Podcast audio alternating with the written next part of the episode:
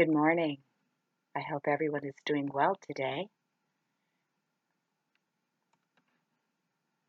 I hope everyone is having a good week.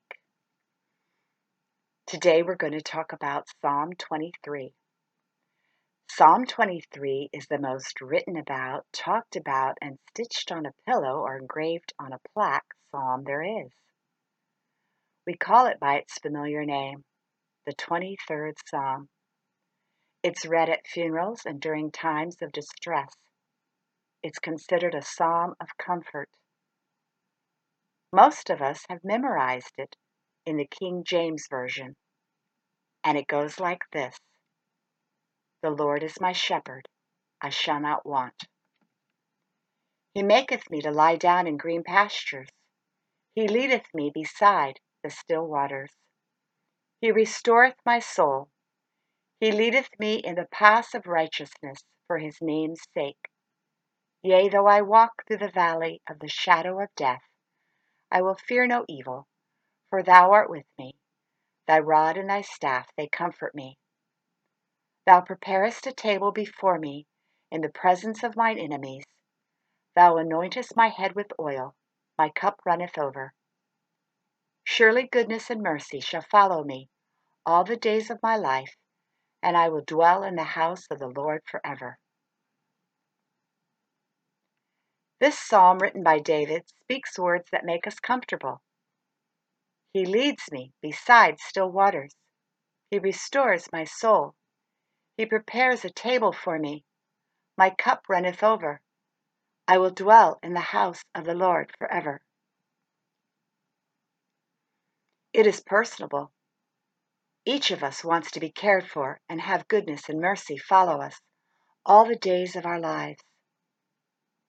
There are no references to killing enemies or wishing God would pour out his wrath. There's no asking why God doesn't feel present, and there's no cry of, How long, O Lord?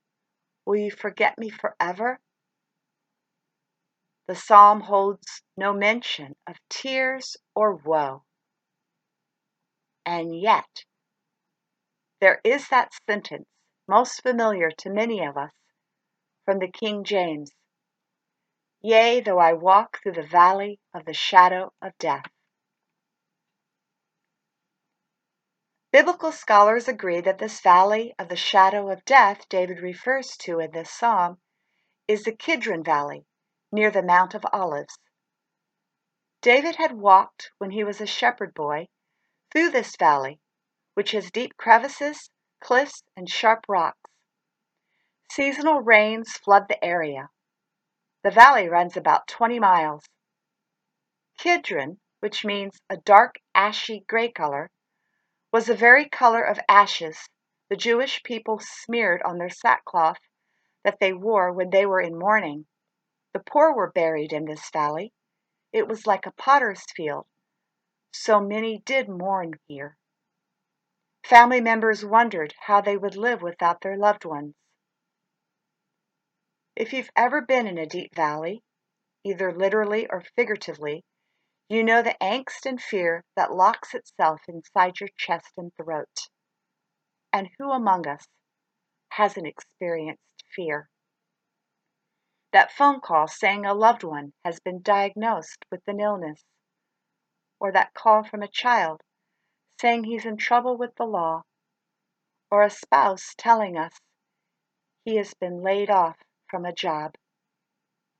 Or perhaps we've had to deal with our own seasons of depression and anguish when everything feels dark and looks gray. Kidron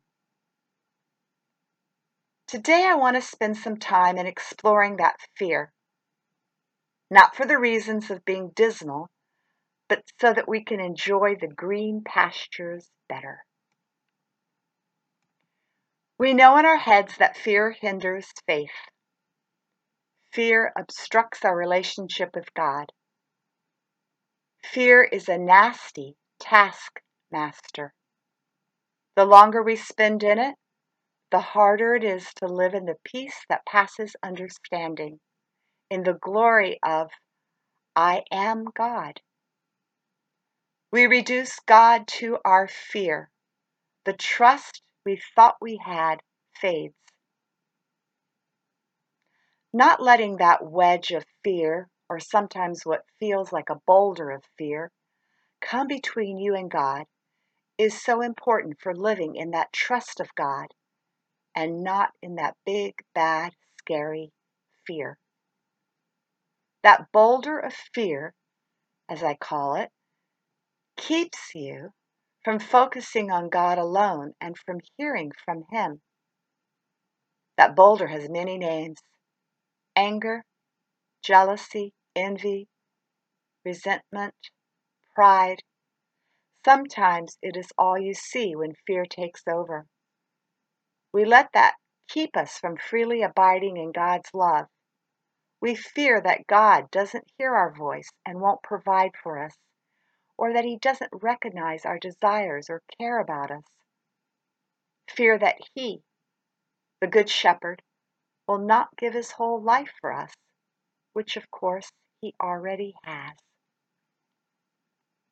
It is natural to ask, why would a good shepherd who would lay down his life for his sheep lead a lamb into a valley filled with danger and death threats? Phillip Keller, an Australian shepherd, includes these thoughts in his book, A Shepherd Looks at Psalm 23. He writes, the shepherd knows from past experience that predators like coyotes, bears, wolves, or cougars can take cover in these broken cliffs and from their vantage point prey on his flock. He knows these valleys can be subject to sudden storms and flash floods that send walls of water rampaging down the slopes. There could be rock slides, mud, or a dozen other natural disasters that would destroy or injure his sheep. But in spite of such hazards, he also knows that this is still the best way to take his flock to the high country. He spares himself no pains or trouble or time to keep an eye out for any danger that might develop. I want to bring in another familiar scripture passage about sheep. John chapter 10 is called the Good Shepherd chapter of the Bible. I want to cross reference it here. In the Old Testament, we have Psalm 23 that speaks of the Lord as our shepherd. And in the New Testament, in the book of John, Jesus himself lets us know what a good shepherd he is. In this chapter, Jesus speaks about sheep, the shepherd, and the gatekeeper. He calls his own sheep by name and leads them out. That's found in verse 3. Jesus says that a real shepherd lays down his life for his sheep. He also talks about shepherds that aren't good, the ones that are thieves and cause harm, the voices we shouldn't listen to. Jesus tells us that a good shepherd goes on ahead of the sheep, and his sheep follow him because they know his voice. When we are still and listen to God, we hear his voice. Whether we rest by cool waters or try not to skin our knees as we go through the rocky areas, we are confident in a God whose love and care for us is abundant. Perhaps we have listened to other voices and they've led us astray or filled us with anger, or along the way they were not reassuring or truthful. God is saying, Look to me Look at me. Abide in me. Without me, you can do nothing. Like sheep without a shepherd, you are lost without my leading. Don't have any other idols before me. No idols of worry or doubt or fear. Even in these dark and dangerous valleys, keep your eyes on me and hear my voice. So, how do we combat fear? I have four suggestions. The first is read passages about God. Dig in to the scriptures. Memorize. The Psalms often speak our hearts, spend time among their words. In addition to Psalm 23, read Isaiah 40, verse 11. He tends his flocks like a shepherd. He gathers the lambs in his arms and carries them close to his heart. He gently leads those that have young. There are more passages on Jesus being our shepherd, like I referenced earlier, John chapter 10, where Jesus says he's the good shepherd and his sheep hear his voice and recognize it.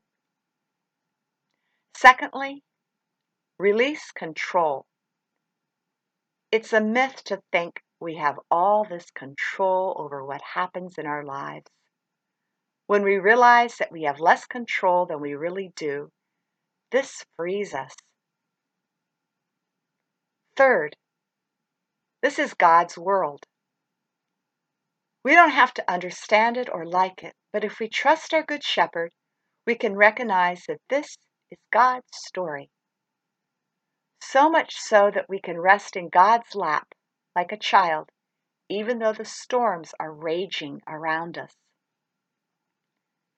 And last, number four, glorify God.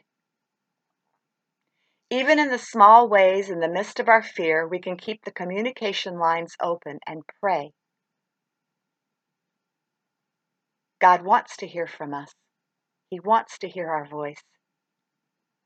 We can also love others, think of their needs and how we can help them and pray for them. The Westminster Catechism's first question, the only one I know by heart, is What is man's chief end?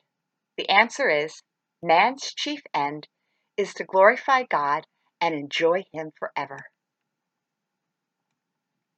Trust your Good Shepherd because He loves you and knows you. Even in the valley, we are not off track. He has led us there and takes us deeper into His arms where we learn just how magnificent and trustworthy this shepherd is.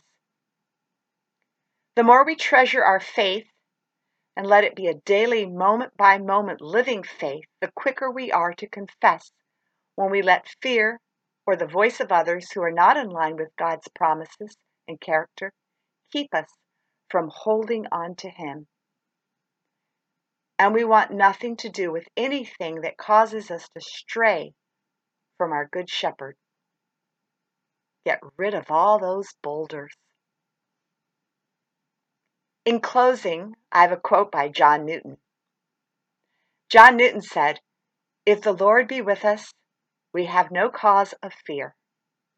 His eye is upon us, his arm over us, his ear open to our prayer, his grace sufficient, his promise unchangeable. And with these words of hope, I'll close. I pray that we can live this day in victory.